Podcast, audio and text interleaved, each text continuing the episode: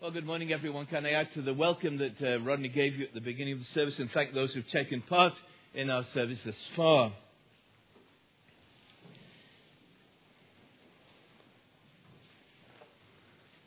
Some months ago, a certain person in the congregation who notices these things uh, sent me news of a website advertising a very interesting product. Inspirational scripture shoe inserts.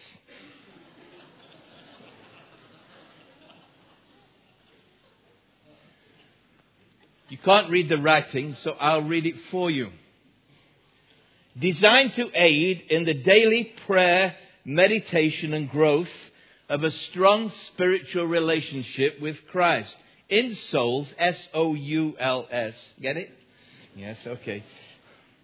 Insoles are designed to provide a tangible support to assist Christians to literally walk in the word of the Lord. Worn in the right shoe, each one provides a related scripture and affirmation.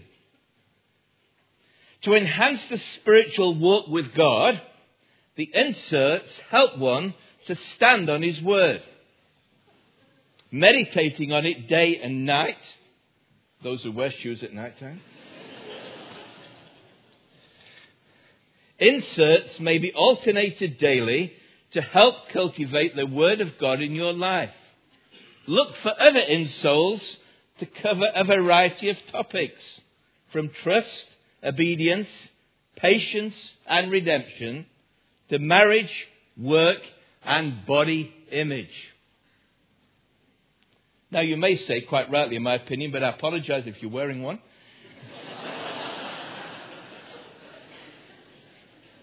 that is ridiculous. What a waste of time. But I'll tell you something else which is an equal waste of time. In fact, a worse waste of time. Hearing God's word without putting it into practice. And that's not just my opinion. Jesus compared the person who hears his word but fails to put it into practice to a stupid man who built his house on sand only to see it swept away by a storm.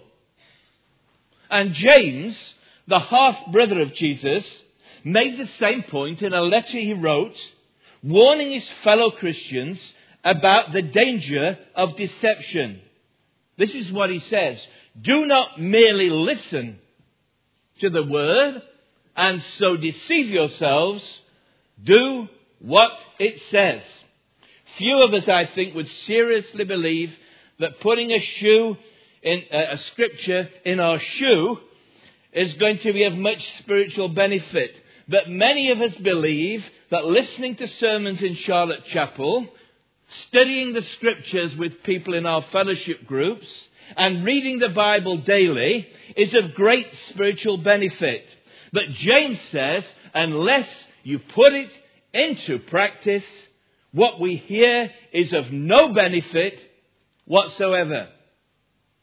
Or in the two key words in this letter we're studying in James, faith means acting upon God's word, which then produces evidence, what James calls works. That's the title we've chosen for our series. Faith that works. And this morning our focus is this. James says that only faith, hearing, which is hearing plus action, will produce the life that pleases God. So that's what we're going to be thinking about this morning. But as we think about it, let me simply say, you may understand everything I've said. You may even agree with everything I've said. You may disagree. It will have no benefit whatsoever if you don't put it into practice. So, as I've done wrestling with it this week, Listen to what God is saying to you this morning and make sure you put it into practice immediately. Otherwise, it's a waste of time and you're fooling yourself. Okay, James 1 19 to 27. You need a Bible in front of you. because we're going to look closely at the text. It's page 1213. If you don't have a Bible, there are Pew Bibles. If you can't see one, just wave your hand. There are plenty around, and those who come regularly bring their own Bibles. Well, some of them do. Struck me actually, this is coming on the, this is nothing to the sermon, but coming in on the bus today. Have you noticed how Muslims all over the world, wherever they are, they stop to pray and face Mecca? And everybody says, wow, that's really religious. Here's a thought. Why don't we carry our Bibles more regularly? I've started trying to do it and sit on the bus and instead of reading the Metro newspaper only, the free paper, just sit and read your Bible. Okay? It's just thought. It's nothing to do with the passage, right? Well, it is. It's putting the Bible into practice, all right. Okay. Now, as we come to this passage together with God's help, um, the two key words in James, if you've studied it and are studying it in your groups, and I'm encouraging you to go to the groups. I, I wasn't saying, by the way, don't go to groups. It's great to see us studying God's Word together. What I was saying is, do that, then put it into practice together. Okay, the two key words in this letter are faith and works. And although they're not mentioned, either of those words in this section, what it's actually talking about is faith and works. You see, faith is hearing and acting upon God's word and what he said. And the first part of this passage, verses 19 through 25, I want to suggest, this is just to help you remember it, uh, that this is, the focus here is the response that God expects. And then the last two verses, and uh, sorry, David, I don't know why we missed reading the last verse, but we will come to it. Uh, verse 27, 26 and 27. Um, works are the inevitable result of responding as God expects. If you hear and act on God's word, if you put it into practice, the response that God expects, you get in the last verses the religion that God accepts. That's what he finishes off by saying. Let, just read verse 27. Religion that God our Father accepts as pure and faultless as this, to look after orphans and widows in their distress, and to keep oneself from being polluted by the world. So, let's start, and it's very important you get these in the right order. Alright? Let's start then with faith and the response that God accepts. If you open your Bibles again, look again at the opening part. Uh, it may seem, as you read this, and we've noticed this in James before, it, it's like as though James suddenly switches topics. And what you've got in verse 19, I often read it think it's like he's giving dance instructions, you know? Quick, slow, slow. All right? Says, My dear brothers, take note of this. Everyone should be quick to listen, slow to speak, slow to become angry. And now he begins a new section. If, if we read this book carefully, whenever James says my brothers or my dear brothers, he's, he's introducing a new topic. But it's usually related with what has gone before. He is writing generally about how we should be slow to listen to one another, quick to listen to one another, slow to speak, and slow to anger. Uh, it's talking about general relationships, yes, but the background, the more general context, is responding to what God has said. Look again at what we studied last time, and you can get it on the, you can download it on the internet get a tape if you're interested. He finished up by saying in verse 18, He, that is God, chose to give us birth through the word of truth, that we might be a kind of first fruits of all He has created. What he's saying is that when you receive God's word the first time, when you embrace the good news of the gospel of Jesus Christ, it, took root in your life. It was like a seed that was planted that gave spiritual birth. God the Holy Spirit came to live within you. In the words of Jesus, you were born again, born from above. The seed has been planted in you. If you're a Christian, God's word has taken root in your life. But if it is to grow to maturity, if we are to grow to maturity as Christians, then we must continue as we began. We must continue to receive God's word. And so the phrase he used, very interesting phrase, he says, humbly accept God's word. Verse 21, planted in you. This is what the Lord said through the prophet Isaiah. Isaiah 66, verse 2. This is the one I esteem, says the Lord. He was humble and contrite in spirit, and trembles at my word. See, the trouble with many people today is when we read God's word, when we hear God's word, we don't tremble. Sometimes we grumble. We tend to have a more rebellious attitude about what God has said and couldn't have really meant that, so let's try and find a way of not meaning what he actually did say. So we're quick to speak to God or about God, to him and to anyone else who will listen. And this applies, applies especially in the context of what we've studied this far, when you're facing troubles and difficulties. Uh, the normal reaction is to lash out, to even become upset and angry. We are slow to listen to God, quick to speak to or about God, but behind it all often, behind that kind of attitude, lurks anger. And in many of us, anger is like a simmering volcano.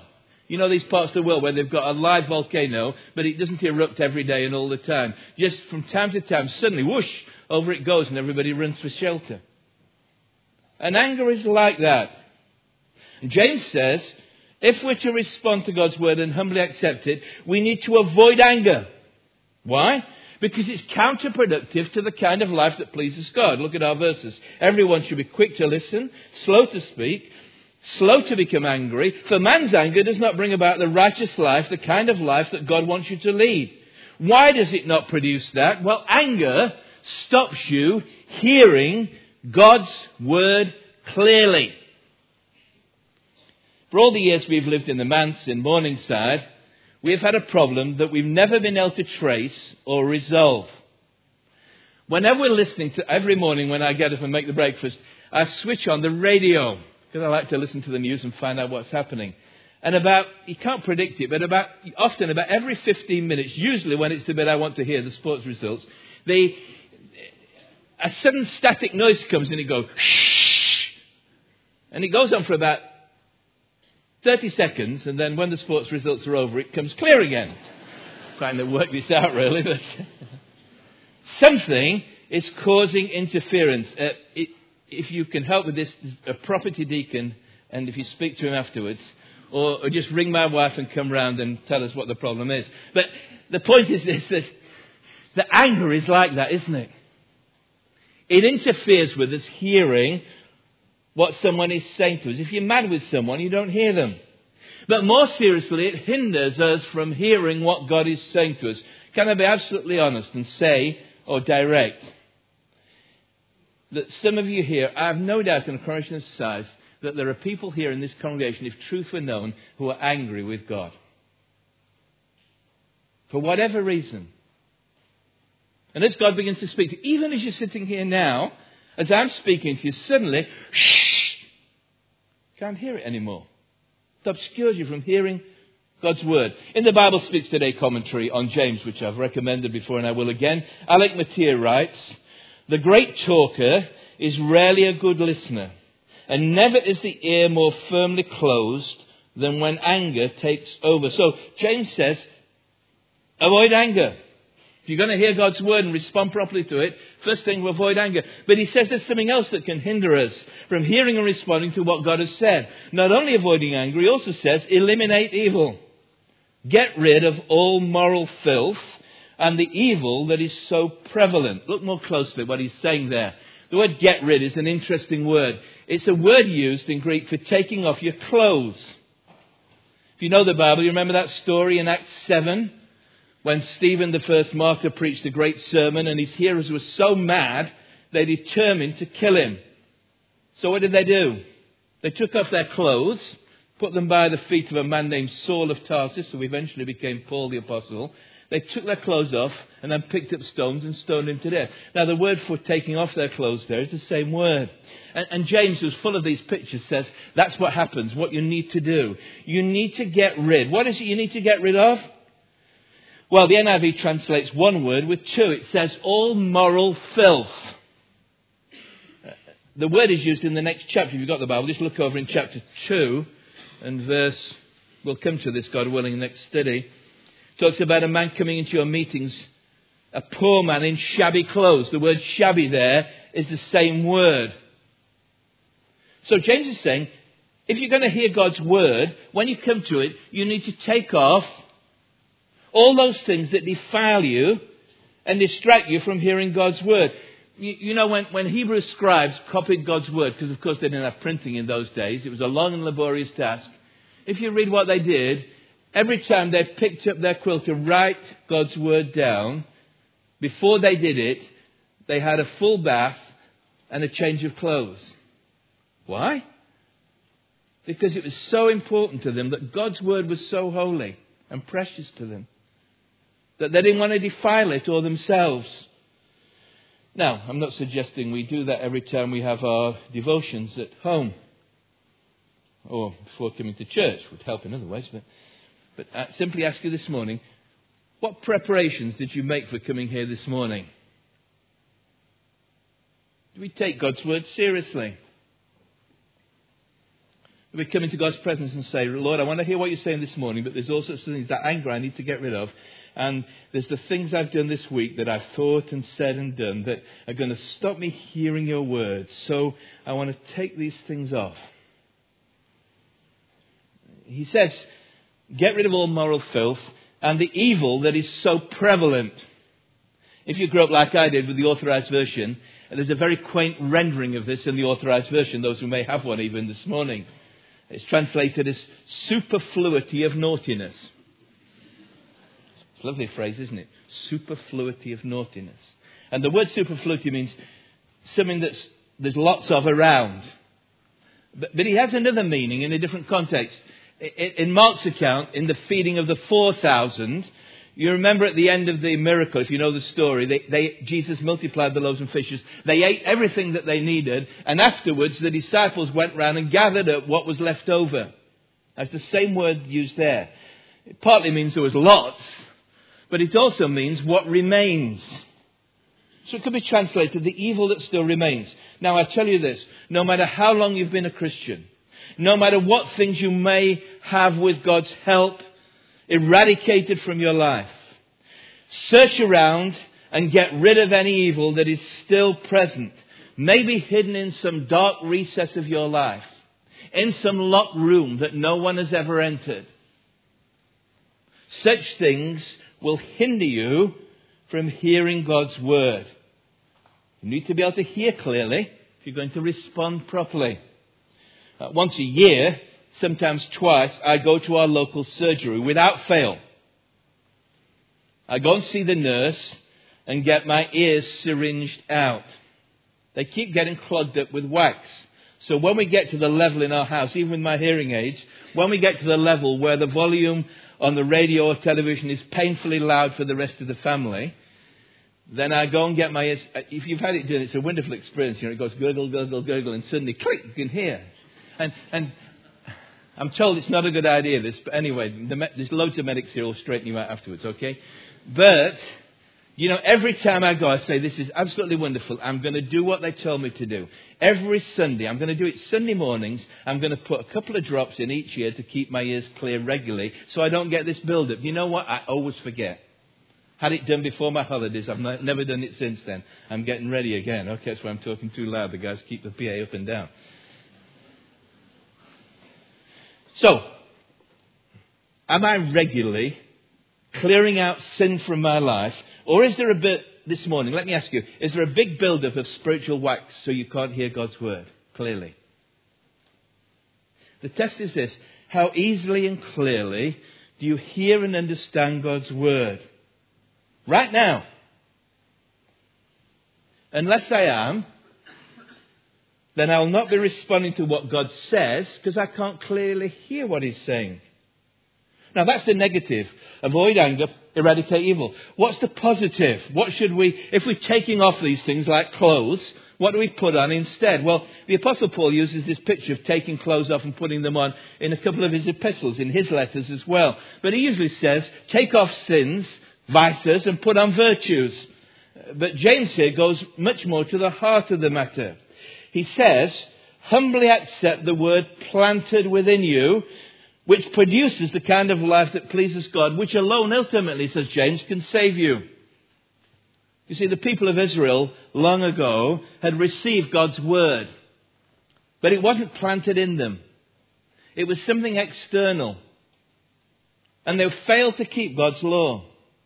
But God promised, if you know the Old Testament, through the prophets, Jeremiah, Ezekiel, He promised a day was coming. God says, I'm going to do a radical change. I'm going to write your law on my heart. I'm going to plant it deep within you. Now, what those prophets promised, the Lord has fulfilled in the coming of Jesus and the Holy Spirit. If we accept it. God's word, if you're a Christian, has been planted within you. But you need to accept it regularly. The word accept is a lovely word.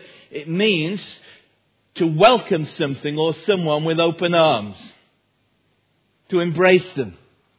What he's saying here is when you hear God's word, embrace it. Take it to yourself and say, That's it. Thank you, Lord, for telling me about that. I want to put that into practice. We have to humbly accept God's word. But this is not a one off experience. James goes on to say you need to keep doing this as a regular exercise. You need to continually obey, and he shifts the word, and we'll see why in a moment. He shifts, he says, not only humbly accept God's word, but if you look on, he says, continuously obey God's law. And he used this lovely picture that David illustrated so well to the children the picture of a mirror. People in those days looked in mirrors. They, they weren't as good, the mirrors. They were polished metal, unlike the, the silver plated ones that we have that are a perfect image. But nonetheless, people knew what it was to look into a mirror. Most of us know what it is to look into a mirror. As I look around this congregation, I can't see too many people who I'm not sure about whether they looked in a mirror this morning. And if I could see them, I'm not going to embarrass you by pointing it out. So when you look in a mirror, as David said, what do you see? Your face.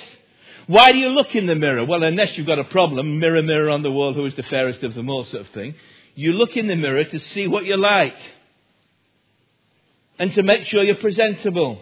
Maybe my face is dirty. Maybe my hair needs combing. So what do I do? I wash my face, I comb my hair. But James describes a person who looks in the mirror, sees what he's like, and immediately goes away and forgets all about what he's seen.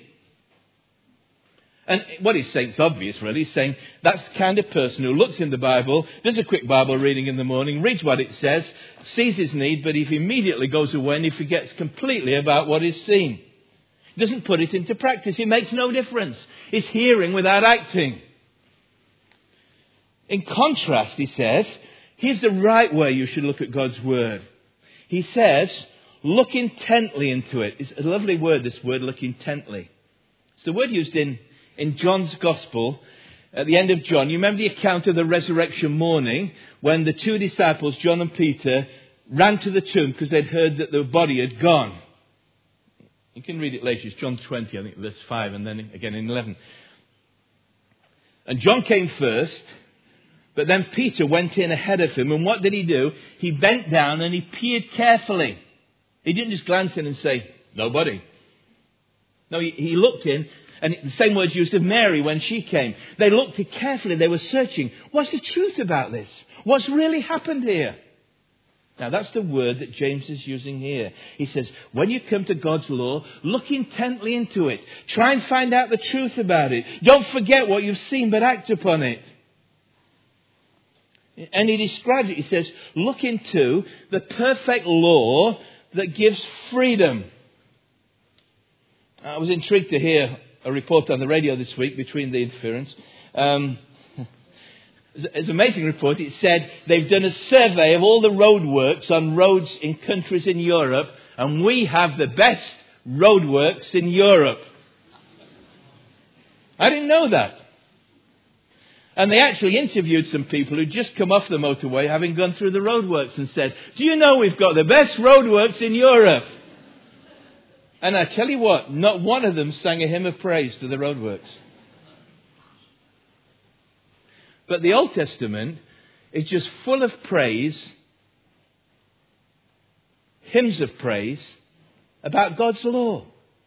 Not the gospel that we know, but God's law that He gave to Moses.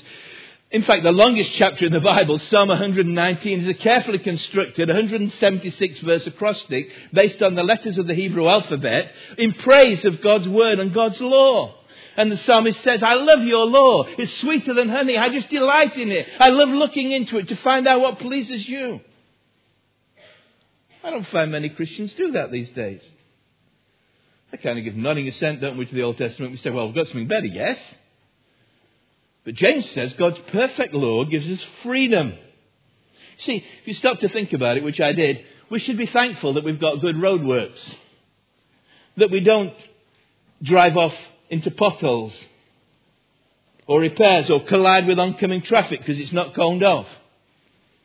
We can drive safely and freely despite, because of these restrictions. We should even be thankful that someone is repairing our motorways. Now, in an ideal world, there would be repair free motorways. But we don't live in an ideal world. We live in a fallen world in which repairs are necessary and God's law is for our good. Through obeying God's law, we experience freedom, the freedom we enjoy, freedom to live within the perfect bounds that God has set for our good. And not only that, we experience God's favor or blessing as we live the life that pleases God. He says He will be blessed. If you keep looking in God's law intently, you'll be blessed in what you do. So, nearly through the first half, and this is longer because these verses are longer. Don't get worried, we've got two verses to come after this. But I thought it'd be helpful just to pause at this moment and ask a couple of questions. About are we really humbly accepting God's word and continuously obeying it? Simple test. We're not going to do this, but it might be helpful to go home and do it. If I was to go round Charlotte Chapel this morning, and many of us profess to be followers of Jesus, lovers of His Word, two practical questions. What is the most recent issue that God has spoken to you about when you looked into the mirror? What was it you saw that you needed to put right? If you can't think of it, then either you're perfect, and I'd love to meet you afterwards, or you've not been looking recently, or you've not been looking intently. Here's the second question What is the most recent change that has taken place in your life as a result of doing that? So you can look in the mirror and see what needs doing, but what have you changed? What is it you're working on?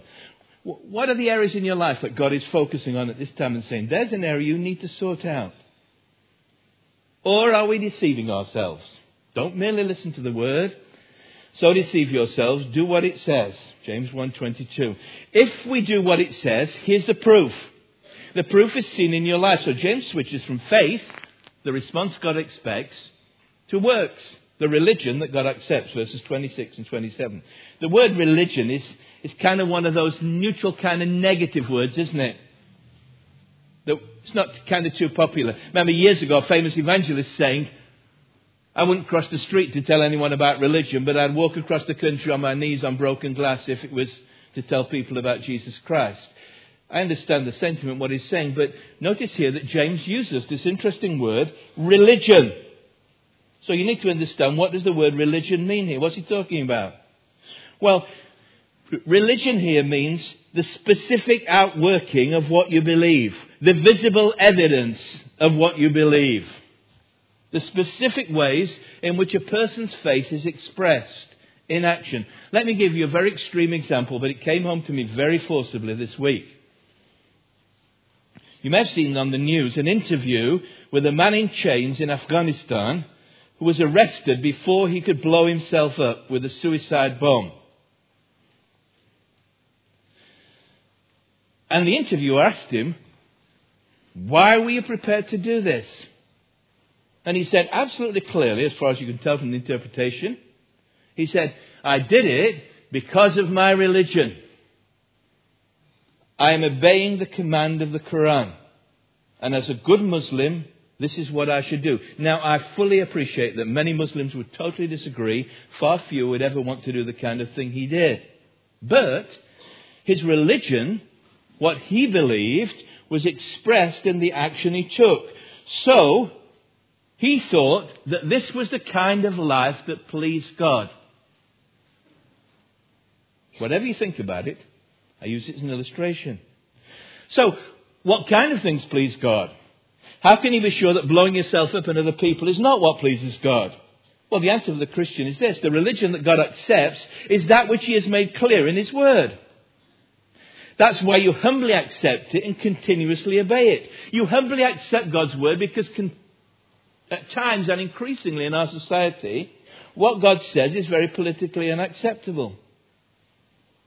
You continuously obey it by looking carefully in it because it is capable and has been of misunderstanding and misapplication.